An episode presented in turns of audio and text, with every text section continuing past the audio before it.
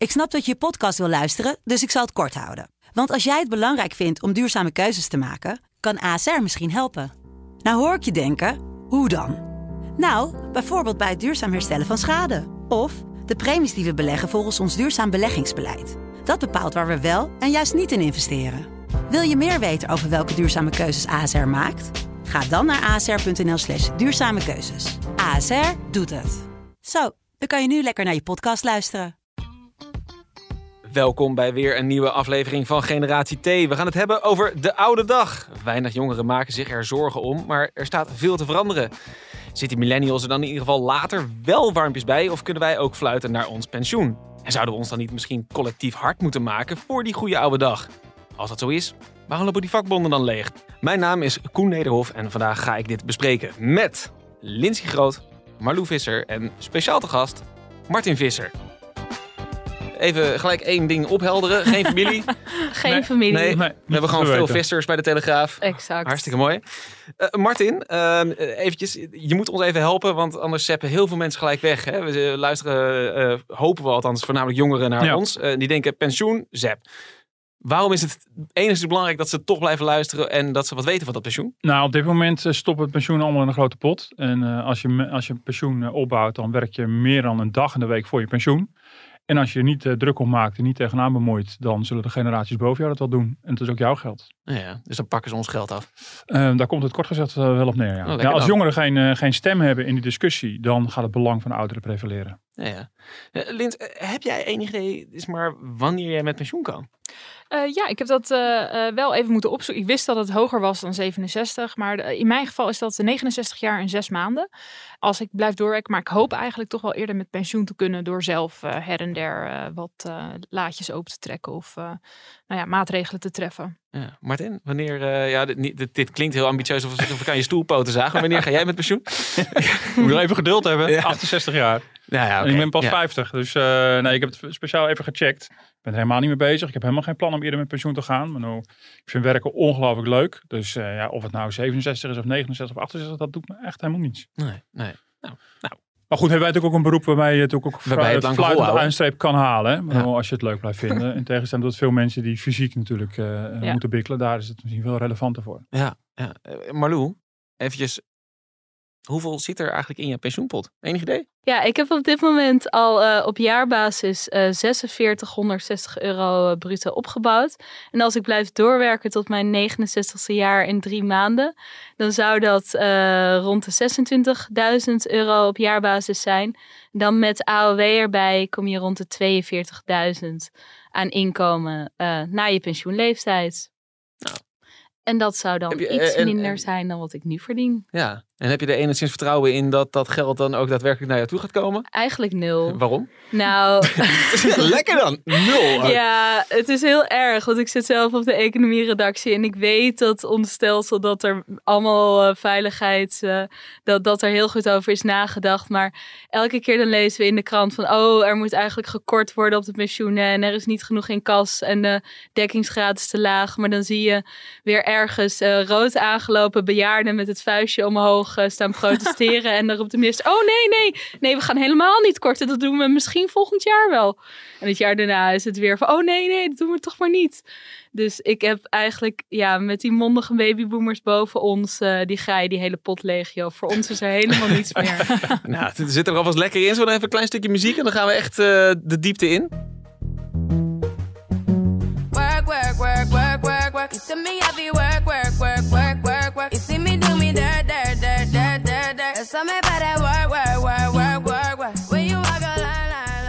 Ja, dat is wel een beetje wat jij schetst, hè? Dit wordt, dit wordt ons hele leven. ik denk het wel, ja. nee, top. Ja. Eh, Martin, eh, jij bent eh, naast pensioenkenner natuurlijk ook eh muziekgigant. Wie hoorden we hier? Ja, eh, dat, dat- ik, ik ken het liedje wel, maar ik weet niet wie dit is. Rihanna. Oh ja. Met, eh, ja, met- ja, met je, maar Drake. Ja, weet je, ik ben Ja. hier de oude lul in, deze- dit, Ja, dat- in, eh, nu, hè. Ik bedoel, hallo. Dat wilde ik ook gelijk even benadrukken Ik met deze niet dat ik vraag. kennisquiz Dus, eh, nou, wees blij dat ik niks over sport vraag. Dat doet volgens mij eh, het doet Ja. Herman Ja, dat alles in schaam ik jullie niet voor. Dit vind ik wel vrij gênant. Maar goed, ga door. Nee, nou, laten we dan je wat vragen over pensioenen. Ja. Ehm, er komt een nieuw pensioenstelsel aan, hè? Ja. Dat klopt. Waarom, waarom was dat nodig? Ja, nou, ik denk onder andere om deze enorme argwaan eh, weg te kunnen werken. Ik bedoel, de argwaan dat er straks niks meer voor de jongere generatie is. Overigens zijn de regels op dit moment juist heel streng om ervoor te zorgen dat voor alle generaties nog wat is. Ik ben het helemaal met Marlou eens dat heel veel kortingsdreiging steeds werd beantwoord door de politiek van oh dan maar niet korten. Maar vergeet niet dat, er, dat heel veel pensioenen wat betreft gepensioneerden heel, heel graag geïndexeerd moeten worden. Dus meestijgen met het prijsniveau. Dat is bij heel veel pensioenen natuurlijk jarenlang niet gebeurd. Dat is ook een vorm van korten. Um, dat is mede niet gebeurd met de regels streng zijn om te zorgen dat er voor alle generaties nog wat overblijft. Maar dit nieuwe pensioenstelsel, want daar vroeg je naar, is toch de gedachte dat, je, dat, je, dat er een duidelijker binding is. Dus wat jij hebt ingelegd of wat er voor jou is ingelegd door de werkgever, die betaalt het meest. Um, uh, dat het echt ook jouw potje is. Nou wilden de vakbonden, uh, waar jullie ongetwijfeld geen lid van zijn, die wilden niet. Gaan we het dat zo nog over ja, die, die, die, wilden, die wilden niet dat het echt jouw potje werd. Dus, want dat vinden ze dan asociaal. Uh, dus je, je krijgt wel allerlei solidariteit met andere generaties. Dus het is niet helemaal jouw potje, maar het is veel, toch meer, veel meer dan nu. Geïermarkt jouw geld dat mee gaat bewegen op de golven van de beurs. Juist met de bedoeling om de zekerheid te geven niet alleen aan ouderen, maar juist ook aan jongeren. Van als jij iets ophoudt, dan is het straks ook echt iets voor jou. Heb je het idee dat, dat die argwaan wegnemen, dat dat gelukt is? Nee, nee, nee okay. nog lang niet. Nee, nog lang niet. Nee, dus dit, dit, dit bedoel, deze argwaan hoor ik natuurlijk heel erg veel. Uh, overigens weet ik zelf niet eens hoeveel pensioen ik opgebouwd heb. Want als ik wel eens gekeken heb, denk ik, ja, er staat wel een bedrag. Maar er gaan nog zoveel jaren aan Ja, gepolder en politiek overheen. Dat je geen idee hebt van wat is dat eigenlijk straks waard. Ja. En hoe ziet mijn uitgavenpatroon er eigenlijk uit als ik helemaal gepensioneerd ben? Hoe oud zijn mijn kinderen dan precies? Is mijn huis al afbetaald? Ik vind het zelf, ik schrijf hierover op macroniveau, maar ik vind het micro voor mezelf heel moeilijk om het te vertalen naar je eigen persoonlijke situatie. Dus dat een jongere, waarbij die, die, dat aantal jaren tot pensioen nog veel groter is, dat die niet weet dat ze met zo'n bedrag moeten, dat begrijp ik heel erg goed. Ja, ik kan me voorstellen dat ze tien jaar geleden niet zagen aankomen dat de prijzen nu met 10% stijgen. exact. bijvoorbeeld. Zo'n inflatie die komt er dan even overheen en vervolgens is je pensioen een stuk minder waard. Precies, want het is niet zo dat het automatisch allemaal eh, wordt rechtgebroken. Nou, ja, we hadden het net over de indexatie, met inflatiecijfers van 10%. Ja, dat is natuurlijk een illusie om te denken dat je pensioen net zo hard gaat meegroeien. Dat gaat niet gebeuren. Maar dat, die argwaan, die is denk ik nog, nog zeker niet weg. Het gaat nog een heel aantal jaar duren voor het nieuwe pensioenstelsel er is. Moet dit jaar door de Tweede Kamer en de Eerste Kamer heen. En dan kunnen ze volgend jaar, gaan pensioenfondsen beginnen met over te stappen. In 2027 pas zou er helemaal over moeten zijn. En dan is echt de bedoeling dat als jij je pensioenoverzicht krijgt, dat je echt ziet, oké, dit heb ik. Dit, dit heb ik. Ja, ik van dit heb ik. Ja, dit- daar is meteen weer de disclaimer bij. Ja, dit heb ik ingelegd en dit is waarschijnlijk mijn pensioen. Maar dat gaat dus meebewegen op de golf van de beurs. Maar het is niet zo dat er ineens gepensioneerden bij jouw potje kunnen. Maar hoe, hoe doen ze dat dan met hetgeen wat ik nu heb opgebouwd in het oude stelsel? Wordt dat een soort van in een nieuw jasje gefrommeld? Of krijg ik dan twee pensioenpotten? Nee, de, waarschijnlijk, de meeste pensioenfondsen zullen waarschijnlijk van gaan kiezen om dat over te hevelen. En dan heb je meteen al een goed punt te pakken. Want wie garandeert mij dat dat op de juiste manier gebeurt? En daarom is het ook van belang dat alle generaties mij niet vertegenwoordigd zijn. Want het wordt een hele grote operatie waarbij honderden miljard aan pensioengeld worden overgeheveld van het ene systeem naar het andere systeem. Nu een systeem dat zogen- zogenaamd een zeker pensioen is. Nou, we weten dat dat helemaal niet het geval blijkt te zijn. Eh, naar dat onzekerder pensioen, maar wat wel persoonlijker is. Ja, dat overhevelen van dat geld. Ja, dat moet ik wel op een eerlijke manier gebeuren. Dat alle generaties eh, daar goed uitspringen. En wordt het dan een kwestie van wie het hardst roept? eh, Nou ja, dat is de vraag. Je ziet natuurlijk wel dat in de, ook in een vergrijzend Nederland de stem van ouderen steeds harder en luider is. Je ziet het natuurlijk niet alleen in de vorm van 50 plus, maar überhaupt in de mate waarin politieke partijen hun oor te luisteren leggen bij de belangen van ouderen. Eh, die hebben een grote stem in het geheel. Dus die zullen heel hard gaan piepen. En omdat er mensen zijn die ook al met pensioen zijn, ondervinden die ogenblikkelijk de gevolgen. En alle komende generaties, die zien het alleen maar op dat papieren pensioenenoverzicht. En denken, ja, wat is dat waard? Die Ja. moeten het allemaal Ja. nog gaan ervaren Ja. wat dat betekent. En, Ja. en ik bedoel, de meeste jongeren hebben ook wel andere financiële problemen Exact. aan hun hoofd Precies. momenteel. Hè? Want eh, eerst maar eens een baan met een fatsoenlijk contract en een fatsoenlijk inkomen. Nou, dan wil je nog ergens wonen. Eh, dan zit je misschien nog met een Ja. studieschuld eh, die dat in de weg staat. Ja, hallo, voordat je een beetje eh, denkruimte over hebt voor, voor die oude dag. Dat heb je, dat hebben de meeste 40-minners volgens mij helemaal moet niet. je eerst die oude dag nog maar zien te Je, halen. je wil Nee. eerst die andere schaapjes op het droge hebben. En dan kun je eens denken van, goh, hoe staat het eigenlijk met pensioen? Dus ik vind het ook niet zo gek dat mensen niet meepraten en Nee. geen actie voeren. maar vanaf, Maar wel- ja, je zit er wel mee later. Ja. ja, vanaf welke leeftijd moet je nou echt uiterlijk gaan sparen voor pensioen? Stel je zit niet in een fonds zoals wij eh, Ja. dat zitten. Vanaf welke leeftijd moet je dan, als je Ja. fulltime werkt, echt eh, actief gaan ja, sparen? gewoon het enige juiste antwoord is natuurlijk gewoon meteen. Ik Meteen. bedoel, ja, weet je, ja, moeten, moeten. Ik bedoel, eh, kijk, het is natuurlijk logisch dat de meeste mensen zich pas druk erom maken op de enkele jaren voor een pensioendatum. Want dan zeggen die euro's ja ook iets. Dan kun je er iets bij voorstellen. Dan denk je, van, nou, ik zit er vlakbij, maar dat is natuurlijk evident te laat. Maar het is natuurlijk heel simpel. Als je op je 25ste begint en, en dat geld wordt belegd, dan rendeert dat natuurlijk tientallen jaren. Dus, en dat is ook de hele gedachte van het pensioensysteem. De gedachte is, van, ja, 25-jarigen die gaan niet uit zichzelf eh, geld apart zetten voor hun pensioen. Dus laten we dat paternalistisch dan Mhm. opleggen. Dan gaat een pensioenbeheerder dat voor jou doen. En dat geld staat ook heel lang te renderen. En dat, dat bedoel, daar heb je natuurlijk veel meer aan dan wanneer je bijvoorbeeld op je 45ste begint. Maar rendeert het nou echt? Want Ja. als ik telkens Ja. hoor van hè, die pensioenfondsen moeten korten, dan denk ik ja, stel dat je prutsers, weer Ja. verkeerd belegd. Maar ze, ze moeten korten voor jou. Dat is natuurlijk de grap. Want de pensioenpotten hebben nog nooit zo vol gezeten als nu. Er zit 1800 miljard in. Dat is een gigantische spaarpot die we hebben. Eh, dus dat is gewoon echt oprecht waar. Eh, die kortingen, er was inderdaad wel een moeilijke discussie. Maar bijvoorbeeld dat indexeren, het meestijgen met de prijzen. Wat heel veel gepensioneerden natuurlijk heel graag hadden gewild. Dat mocht bij de meeste fondsen van jaar op jaar op jaar niet. Omdat er gewoon heel erg streng werd gerekend eh, door de toezichthouder. Juist om te, om te zorgen dat die beleggingsrendementen, die er natuurlijk wel degelijk waren, dat die niet zomaar werden uitgekeerd. Want er werd steeds gekeken, oké, maar je hebt nu veel geld in kas. Maar hoeveel zou je eigenlijk in kas moeten hebben om alle toekomstige pensioenstromen te kunnen betalen? Tot die van de 20-jarigen aan toe. Ja, en dan bleek dus eh, dat je dus gigantische pensioenpotten moest overhouden. En dan mocht dus niet geïnitieerd Maar worden. hebben die, die boomers dan niet zo, ja, hè, we, zitten, in de generatie T-podcast. Ja, ja, ja. Hebben die boomers zitten dan niet een beetje aan zichzelf te danken? Want volgens mij, als ik het, en correct me if I'm wrong, maar volgens mij stamt het huidige systeem zo'n beetje uit de jaren 50. Volgens mij ergens eind jaren 50 is bedacht dat we met ons 65ste met eh, pensioen en AOW eh, moeten Ja. kunnen. Maar als je kijkt naar hoe de levensverwachting sindsdien is gestegen, ja, dan zou je moeten doorwerken. eh, als je de levensverwachting van toen neemt en de levensverwachting van nu, dan zou je moeten doorwerken tot je begin 70ste. Ja. En dat mensen nu met hun 67 met pensioen gaan, is echt een godspe. Nou, er waren natuurlijk twee dingen. Ik bedoel, eh, het pensioensysteem, wat zoge- zogenaamd tot de beste van de wereld behoort, is too good to be true. Ik bedoel, het hele idee dat je dus een soort van gegarandeerd pensioen kan krijgen. waar zijn- Waarbij men er ook nog van uitging dat het pensioen mee zou stijgen met het prijsniveau. Dus een geïndexeerd welvaartsvast pensioen. Gegarandeerd. Dat, dat, dat blijkt gewoon niet te kunnen. En over die levensverwachting, daar is uiteindelijk wel op ingegrepen. Maar natuurlijk veel te laat. Het was heel lange tijd politiek taboe om in te grijpen op de AOW-leeftijd en dus ook op de pensioenleeftijd. Dat is in de afgelopen kabinet op een gegeven moment wel gebeurd. Ehm, eh, nou, het zal nu moeten blijken in de komende jaren of dat voldoende is gebeurd. Eh, maar dat heeft ook wel een forse klap gegeven. Dan moesten ineens dat, bedoel, dan moesten mensen later met pensioen. Eh, al de vervroegde pensioenregelingen zijn ook afgeschaft. En allemaal net een beetje te laat. Maar daardoor zijn natuurlijk met name de ouderen heel erg boos. Want die hebben altijd iets anders voorgespiegeld gekregen. Die dachten het is gegarandeerd eh, de pensioen. We mogen op, met de FUT. In sommige sectoren op 57. Ja, Mhm. je kan nu bijna niet meer voorstellen dat mensen serieus geloven dat dat, Dat- komt. dat komt. Ja. überhaupt. En, daar is- en, dat zijn we natuurlijk nu aan het repareren. En nu stappen we over op pensioen wat meer persoonlijker is. Maar nog niet zo persoonlijk, als Marloes ook schetst.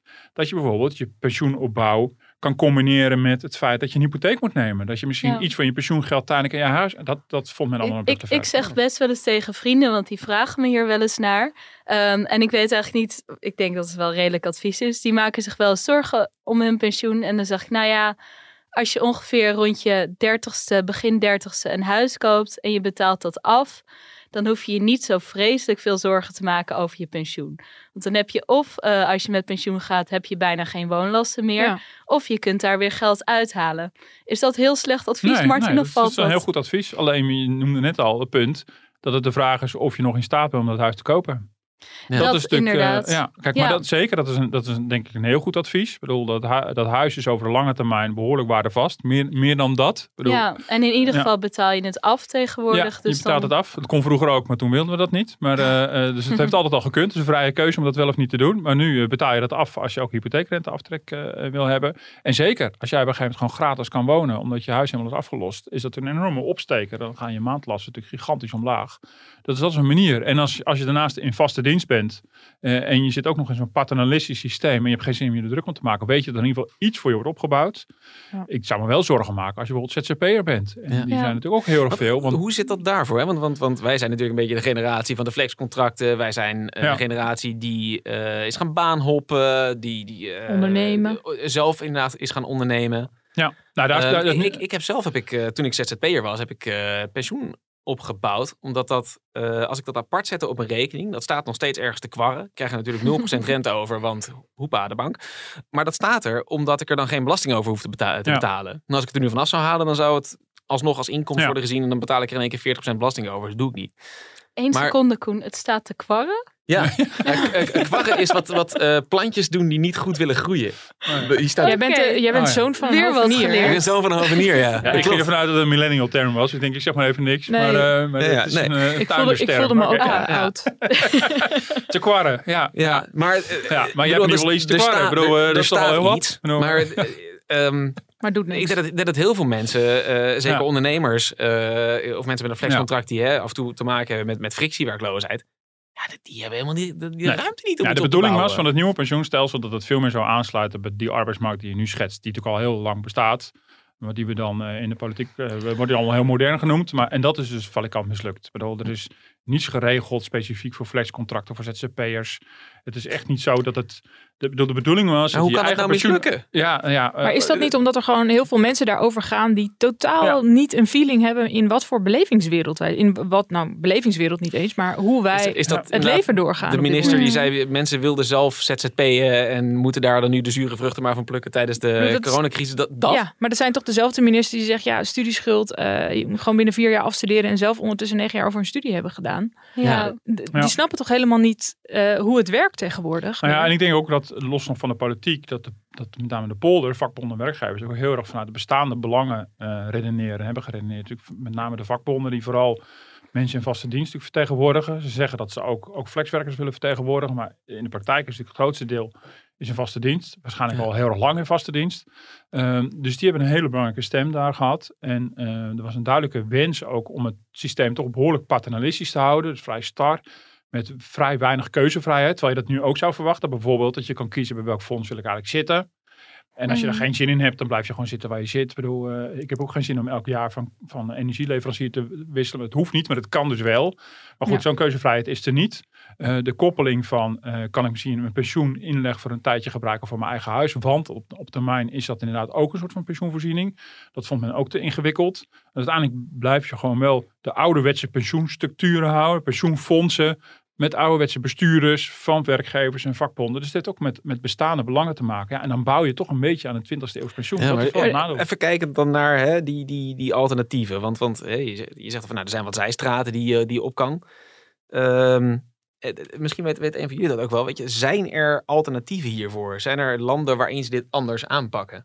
In de meeste landen pakken ze het anders aan. In bijvoorbeeld eh, Canada, Amerika, dan moeten mensen zelf sparen voor hun pensioen. Ja. Eh, nou ja, je ziet Dat dan ook dat, sommige mensen dat wel doen. En sommige mensen die beleggen dat vrij risicovol. Maar daar zie je ook, eh, ik was toevallig twee weken geleden was ik op vakantie in Amerika. En ik wilde heel graag naar de Walmart om een beetje het echte Amerikaanse leven te zien. Maar daar zie je dus echt hoogbejaarde, kromgebogen knarren. Eh, die, die staan daar bij de ingang om je, om, om, je, om je naar binnen te wijzen. Die zijn echt dik in de zeventig. Die mensen moeten daar nog werken. Dus die hebben het, nou ja, of slecht belegd. Of die zijn gevallen in de mooie praatjes van iemand. Zo worden wij misschien ook wel. Ja, maar het is toch echt wel gewoon beschamend voor het rijkste land ter wereld. Dat, dat Nou, dat- mensen tegen de ja. tachtig aan eh, nog rotbaantjes moeten hebben. ja. Hey, Dat- en, en, Nou ja, maar goed, dat dit- hebben we dan in Nederland niet. We hebben in ieder geval iets geregeld, maar hè, de- bijvoorbeeld, eh, er zijn ook andere landen waarin het in ieder geval individualistischer is. Ehm, En dat, dat Nou, wat Ja. ik altijd zo, zo gek vind. Kijk, wij zitten in een, een pensioenfonds. Er gaat inderdaad een deel van ons eh, bruto inkomen gaat naar een fonds waar ik niet voor gekozen heb. Wat gewoon voor me wordt geregeld, waar ik ook blij mee ben. Maar waarom heb ik nooit de keuze gehad dat ik kan zeggen, joh, ik wil dat deel van wat voor mijn pensioen bedoeld is, gewoon zelf beleggen. Ja. En Ja, ik denk ja. dat millennials ook bijvoorbeeld wel een stem willen hebben in wij willen niet be- beleggen in fossiele brandstof of wij Dat willen niet nog, beleggen ja. in wapens of wij Ja. willen niet Ja. beleggen in, in eh, Chinese bedrijven omdat de mensenrechten daar eh, met voeten worden getreden. Nou ja, dat soort dingen, dat is voor, voor veel mensen in onze generatie ook belangrijk. Of je wil niet dat er miljardenbonussen worden uitgekeerd aan die eh, private Ja. equity beleggers. Je wil grote rendementen voor je binnenhalen. Dat Dat is dan wel weer zo, want ze verdienen hun dikke bonus dubbele dwars terug. Om even een dilemma neer te leggen. Ehm, Ja, maar moet je dan die bonus per se opstrijken? Ja, Ja. ja. Ja, blijkbaar wel. Die, die, die goede. Want gaan ze ergens anders ja, zitten. Dat is maar goed. Maar, de- maar ik snap het punt. Ja, dit, dit, dit zijn keuzevrijheden waar gewoon eh, sommige politieke partijen en zeker ook de vakbonden niet aan hebben gewild in de afgelopen jaren. En nu nog steeds niet. Dus het zijn, het zijn hele legitieme vragen. Ik bedoel, het was natuurlijk wel degelijk mogelijk om daar nog veel verder in te gaan qua keuzevrijheid. Maar de gedachte is toch van mensen maken zich op een te laat moment druk om een pensioen. Dus laten we maar iets opleggen wat paternalistisch is. Maar dan zorgen we ook wel dat, Mhm. dat er een goed pensioen is voor iedereen die in dienst is. Dus eh, ZZP'ers was het nog, die, die vallen toch wel buiten de boot eh, hier. Ehm, ja, en als je dan kijkt naar andere landen om ons heen, het is niet voor niks dat Nederland steeds hoog in die ranglijstjes zit van, eh, van goede pensioenstelsels. Juist om deze reden. Want Ja. de armoede onder Nederlandse ouderen is echt ongelooflijk laag. Ik bedoel, die, die is eh, omgekeerd evenredig met hoeveel lawaai diezelfde ouderen Ja, maaien. ik kan het zeggen. Je maken. hoort ze wel altijd eh, voeteren. ehm, van, nee, maar dat is ook gewoon een feit. Ik bedoel, natuurlijk snap ik wel. Kijk, die, die, ik bedoel, natuurlijk zijn heel veel gepensioneerden teleurgesteld. Dat noemde ik net ook al, omdat het minder is en anders is dan ze hadden verwacht. Dat is allemaal, allemaal tot je dienst. Maar feit is gewoon wel dat armoede in Nederland onder, onder de ouderen echt heel erg laag is. En mede om deze reden, omdat het allemaal voor ze geregeld is. Maar in plaats van wat ik heel vaak zie bij die oude generatie, dat het eh, vroeger werd ze allemaal anders voorge, eh, voorgespiegeld, er waren andere omstandigheden. En dan voelen ze zich nu ontzettend genaaid dat het niet meer zo is. Terwijl in plaats van dat ze dankbaar zijn dat het voorheen dus wel zo kon. Ja, ja. Nou ja, vaak ook mijn ervaring is ook wel met, eh, ook wel gewoon met, met onze lezers bijvoorbeeld. Als je daarmee in gesprek gaat en je geeft niet alleen hun perspectief, maar ook het perspectief van hun kleinkinderen. Dan gaat meestal de scherpe kantjes van de reactie wel af. Want mensen begrijpen best wel, eh, als ze zich even over hun eigen teleurstelling heen zetten, dat er ook nog generaties na hun komen. Ja. en ze willen ook heel graag. En maar ja, dat punt bereiken ze niet in het schreeuwen op dat Malieveld. Dat Nee. ze even voorbij Nee. hun eigen belang Nee, kijken. dat zijn overigens maar kleine groepjes op Malieveld. Dus, dus toch- zo druk bezocht is het vaak niet. Ja, even toch opkomend voor de ouderen. Ja, vanuit hen begrijp ik die boosheid ook wel een beetje. Want in tegenstelling tot jongere generaties kunnen ze vaak niet zoveel meer aan hun financiële situatie veranderen. Terecht punt. Behalve dan misschien het huis verkopen en dan gaan huren. Of ja, iets, iets met overwaarde doen. Of kleiner gaan wonen of zo. Maar Of bij de dat Walmart valt allemaal tegenwoordig Maar- ook niet mee. Maar en, dat is best ja, veel, toch? Ik bedoel, als je, iets, als je het hebt over eh, iets doen met je overwaarde. Ik bedoel, als je een huis hebt gekocht in 1980 of in 1990, dan heb je een overwaarde waar je bang van wordt. Ja, Dan kan je toch heel veel mee. Dat is toch... zeker. Ja, moet je wel een Ja. overwaarde hebben. Niet Dat- iedereen heeft een koophuis Nee. natuurlijk. Nee. Jongens, we gaan even, want hè, we hadden het er net al een beetje over. Als wij ons dan hè, eh, ook enigszins genaaid mogen voelen over dat pensioen. Ja, dan hadden we misschien ook wat meer moeten doen in die vakbonden. Hadden we misschien daar een keertje lid van moeten zijn. Gaan we het zo over hebben. We gaan eerst eventjes naar een klein stukje cancelen. Gecanceld. Gecanceld. Gecanceld. Je doet nu echt niet meer mee. Martin, jij hebt je koptelefoon niet op. Miste jij nou die jingle? Of? Nee, ik, ik hoor hem. Ja, dat was VWF de kunst. Mooi, hè? Maar dan, eh, ja, Ja. ja. dat was geen quizvraag. Dus Nee, dat- nee, dat VWF de kunst ingezongen. Het antwoord ja, was ook fout. Was helemaal, ik zat helemaal, helemaal klaar. Maar, eh, Nee, ehm, eh, iets te cancelen. Eh, ja, ik neem de presenterende rol op, maar ik ga het wel mooi lekker zelf doen. Eh, ik ben afgelopen week op vakantie geweest en eh, zoals eh, luisteraars die wel vaker luisteren weten, heb ik een, eh, een baby. Dan ga je dus een hoop kleertjes inpakken voor die baby. En, maar ik heb hetzelfde als ik schoenen koop of als ik eh, eh, een, een, een pak eh, moet hebben of iets dergelijks. Ehm, in dit geval moest ik allemaal rompertjes inpakken, maatje 62. En dan blijkt het zo te zijn dat bijvoorbeeld de H&M rompers maatje 62, die kan ze wel in. En de Zara rompertjes van maatje 62 kan ze niet in. En mijn vriendin legt eruit, ja nee, maar de Zara valt altijd klein. Dus bij deze een cancel en een hele hoop kledingmerken. Het zijn verdomme centimeters, die is 62. Waarom is dat niet hetzelfde? En ik, met schoenen ook. De ene keer heb ik maat 42, dan weer maat 43, dan weer maat 44. Maar, wat Ja, voor postuur heeft jouw baby? Moddervet. En dat, dat is niet raar. En- Ik, ik kan dat wel uitleggen, Koen. Dat is een fenomeen dat heet vanity sizing. Want eh, dat is bedacht voor, voor ons vrouwen. Ehm, want je hebt dan een bepaalde kledingmaat in je hoofd. Maar dan heb je bij bepaalde winkels. eh, dan blijkt je ineens een maatje kleiner te kunnen. En denk je, oh, maar dit is fijn. Oh, hier pas ik Ja. in een broek in maat 36. maar is oh, omdat je een dochter hebt. Als jij een zoon had gehad, dan had je dit dus niet gehad. Nee, wel, want die, dat, hij eh, het is maar de, de, de peuter die bij ons thuis rondloopt. Eh, die heeft die rompertjes eerst aangehad. Dat zijn dezelfde rompertjes, die gebruiken we nog een keer. Dus ja, eh, why echt? En Ja, ik snap het, kijk, als ik, een, als ik een, een, een overhemd koop, een esje of een emmetje, ik snap dat dat arbitrair is. Dit zijn, dit kan, hier moet je een meetlint naast kunnen leggen. Ja. ja, nee, voor Het- baby's is het ook een heel raar fenomeen. Want ik denk dat de baby niet op of omkijkt eh, welke maat rompertjes Nou, krijgt. wel als ik hem eraan trek en het past me niet over de hoofd Past heen. dus Ja, lekker ja. netvlees. Dus H&M, Zara, doe hier wat aan. Ehm, en anders gaan we bij de vakbond ook daarover klagen. Goh, een bruggetje, hè, jongens. Ja, kip- Ehm, kippenvel. de vakbonden. Ehm, we gaan het er maar eens eventjes over hebben. 84% van de mensen onder de 45 is geen lid van de vakbond. Ehm Lins? Nou Lid? ja, ik, eh, ja, heb ik even op moeten zoeken. Dat- ja, ja. Nou ja, serieus. Ik dacht, eh, gaat dat via je, je contract of zo? Ben je eh, aangesloten dan bij een vakbond? Ja, Gratis of voor niks? Dit is, dit is dus Ik vind het ook wel lekker dat Martin je uitlacht nu. nee, mag allemaal. Dat blijkt de NVJ te zijn inderdaad. Ben ik geen lid van. En ik heb ook daar, nou ja, zoals je misschien merkt, totaal geen eh, behoefte aan. Sterker nog, ik, heb, ik, ik was er even over aan nadenken. En ik denk, zou ik mezelf niet enorm in de vingers snijden door te worden van een vakbond? Omdat die nu nog veelal vertegenwoordigd eh, wordt door, eh, nou ja, eh, mensen die niet hetzelfde belang hebben als ik. Laat ik het even zo stellen. Of dat nou ouderen zijn of flexwerkers. En ik daar uiteindelijk dus, even egoïstisch benaderd, voor op ga draaien. Eh, Even Marlou, eh, even gaan het rondje Ja. van maken. Lid? Eh, nee, ik ben ook echt heel bewust eh, destijds geen lid geworden. Ik begon met werk in 2009. Toen was het een enorm kredietcrisis. Bij alle mediabedrijven moesten er heel veel mensen uit. En de praktijk was toen eigenlijk... Ja, iedereen met een tijdelijk contract werd er gewoon... eh, aan het einde van die contracten werden ze eruit geveegd. En mensen met een vast contract, die kreeg je met geen heel leger weg. Dus dat voelde toen heel onrechtvaardig. Want de vakbonden kwamen ook vooral op voor die mensen met dat vaste Ja. contract. En ik had echt het idee dat ze tegen mij waren. Want ik kon elke keer na twee of drie jaar kon ik weer optieven. Eh, maar inmiddels heb ik wel een vast contract. En ben ik dus halfwege de dertig en begin ik ook een beetje die gezapige ouderen. Nou, je kunt zo lang op de Eh, leeftijd hebben we generatie te. Ja. Dus nu denk ik wel eens na over het vakbondschap. Ja, Ja, en dan, Ja, dan Misschien, kunnen we... als je nu instapt, misschien krijg je dan wel op dezelfde leeftijd net zo'n mooi speltje als. Martin. En- en- jij zei, ja, ik, ik heb onlangs een speltje gekregen. Hoe leuk is dat? Dan Ja. denken wij dat je de? Elfstedentocht hebt geschaatst. Maar eh, nee, Nee, je zeker bent- niet. Nee.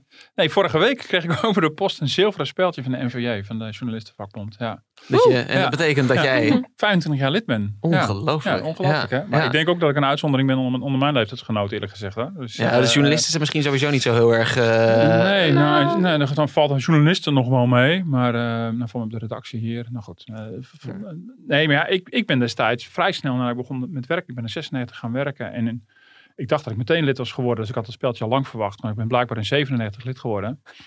Toen had ik een jaarcontract. Het jaar erop had ik overigens weer een jaarcontract. En toen kon ik ook weg. Dat was niet omdat het jaarcontract afliep. Maar, eh, maar toen was ik wel in een, periode nog van onzekere arbeidsvoorwaarden. Toen dacht ik nou, ik word gewoon lid, lid van de vakbond. Dat vond ik een prettig idee om ergens naartoe te kunnen bellen. Ik heb het eigenlijk nooit hoeven te gebruiken. En toen ben ik daarna lid gebleven. Omdat nou, na mij komen er ook weer mensen met onzekere arbeidsvoorwaarden. En nu in de journalistiek is het natuurlijk van belang dat er opgekomen wordt voor de tarieven voor, eh, voor freelancers, voor fotografen. En het fijne aan... dat is eigenlijk heel solidair van je. Ja, dat is heel solidair. Ja. Want ik heb er verder eigenlijk zelf helemaal niets meer aan, eh, voor mijn gevoel. Eh, En ze verdedigen je pensioenpot. ja, nou ja, ik begrijp, van, ik bedoel, ik begrijp de redenering van Lindsay in die zin niet. Ik denk, ja, eh, als je vindt dat een vakbond te veel opkomt voor de ouderen, dan los je dat niet op door geen lid te worden natuurlijk. Nee, dan moet je in grote aantallen lid gaan ja, worden. maar in en je dan, eentje, ja, het is een Ja. beetje net als bij een referendum. Ja. Als je denkt van, nou oké, als ik nou wil zorgen dat de kiesdrempel van het referendum niet wordt gehaald, dan ga ik niet Ja, stemmen. En ja. vervolgens wordt die net wel gehaald en komt er een uitslag uit waar je niet mee eens bent. En dan denk je, waarom heb ik niet gestemd? Ja, precies. Dat je, is het wel met, je, een beetje. met je dat idee. Maar ik ben ja, misschien een beetje ouderwets, maar ik, eh, het is een soort consumentenbond, maar dan voor je werk. En, eh, en zeker een, een- vakbond als de NVJ is natuurlijk echt ook een beroepsvereniging. Ik- Je ziet vooral Ja. dat vakbonden die ook beroepsverenigingen zijn, nu 91 in de verpleegkunde bijvoorbeeld, een onderwijsbond waar je ook gewoon lid van wordt, zodat je met professionals van jouw beroep onder elkaar bent. En eh, ja, ik zie er meerwaarde wel van in. Ja, en ik, ik heb de afgelopen tijd best wel veel contact gehad met, met de FNV, die dan, eh, ik schrijf over eh, reizen, luchtvaart. Nou, Schiphol, daar was de FNV nogal bezig. Ja, die hebben toch, hè, dat had ook mede wat te maken met, met de tijdsdruk, behoorlijk wat voor elkaar gekregen op Schiphol eh, voor de mensen die daar werken. Dus op zich, hè, loon erbij, ook, ook structureel uiteindelijk wel, maar vooral in de zomer echt een flink, flink Ja. wat geld erbij. Ehm, Dat, dat, dat laten goed, wij, want ik ben dus ook, ik ben ook geen lid. Eh, dat laten wij dus wel schieten. Onderschatten wij het belang van die bonden misschien ook wel enigszins? Ja, Ja, ik denk, ik denk het uiteindelijk, nou, precies wat Martin zegt. Kijk, in mijn eentje, ik denk als ik in mijn eentje nu lid zou worden, eh, zeg maar, in mijn eentje als millennial, dat, ik, dat het dan niet zo heel veel opschiet. Maar als wij helemaal met een heel grote groep beslissen om lid te worden en ons ook laten vertegenwoordigen in, eh, ehm, in hoger in de boom in die vakbond, dat we dan uiteindelijk wel daar belang bij hebben. Ja, want ja, wie gaat er anders opkomen voor. Eh, Maar Nou is, ja, is ik dat, is dat misschien het grote gevolg ook? Dat inderdaad, stel dat wij, met, hè, dat wij de generatie zijn die geen lid wordt en dan de generatie na ons waarschijnlijk ook ik, niet. ik denk dat de vakbond ook wel eh, grotendeels aan zichzelf te wijten heeft hoor. Pas echt de laatste, het laatste jaar, de laatste twee jaar hoor je ze een beetje over hogere lonen. Nou, dat je eigenlijk van harte toe. Maar echt de vijf jaar daarvoor of zo, misschien wel tien jaar, hoorde je ze echt alleen maar over pensioenen. en Ja. AOW-leeftijd. En, ze en ja, dan- dan denken jongeren van ja, sorry, maar die club is niet met mij bezig. Nee. ze kijken Nee. naar de bestaande leden in plaats van naar de leden die ze nog moeten gaan Ja, aantrekken. volgens mij is het Ja, nu zo dat ze zo weinig leden beginnen te krijgen dat ze her en der niet meer mogen aanschuiven. Volgens mij was, het, was, er, was dat Jumbo die op een gegeven moment een, een CAO hebben gesloten waarbij ze de vakbond gewoon... Ja, Ja, dat begon wel in steeds meer sectoren te spelen. Ja, en dan gaan ze naar andere vakbonden kijken. Want op een gegeven moment, ja, als je gewoon te klein wordt, dan is je stem ook te klein. En dan hoef je, ja, in het Nederlands systeem is ook zo, je mag ook met een andere bond, hoe klein die ook is, ook een, ook een deal sluiten. Zeker, dan word je op een gegeven moment buitengesloten. Maar ik, Maar- ik, ik snap eh, alle aarzelingen hoor. Ik bedoel, ik ben geen lid geworden van de NVA omdat het van de FNV was. Ik bedoel, dat zou eerder voor mij eh, een reden zijn om het misschien niet te, niet te doen. Want ik vind ook dat de belangen van, eh, van bepaalde categorieën mensen een beetje oververtegenwoordigd zijn. Maar ik heb alweer jaren geleden wel tot twee keer toe in een CAO-delegatie gezeten, bijvoorbeeld, namens de, de vakbond. als een van de jongere mensen.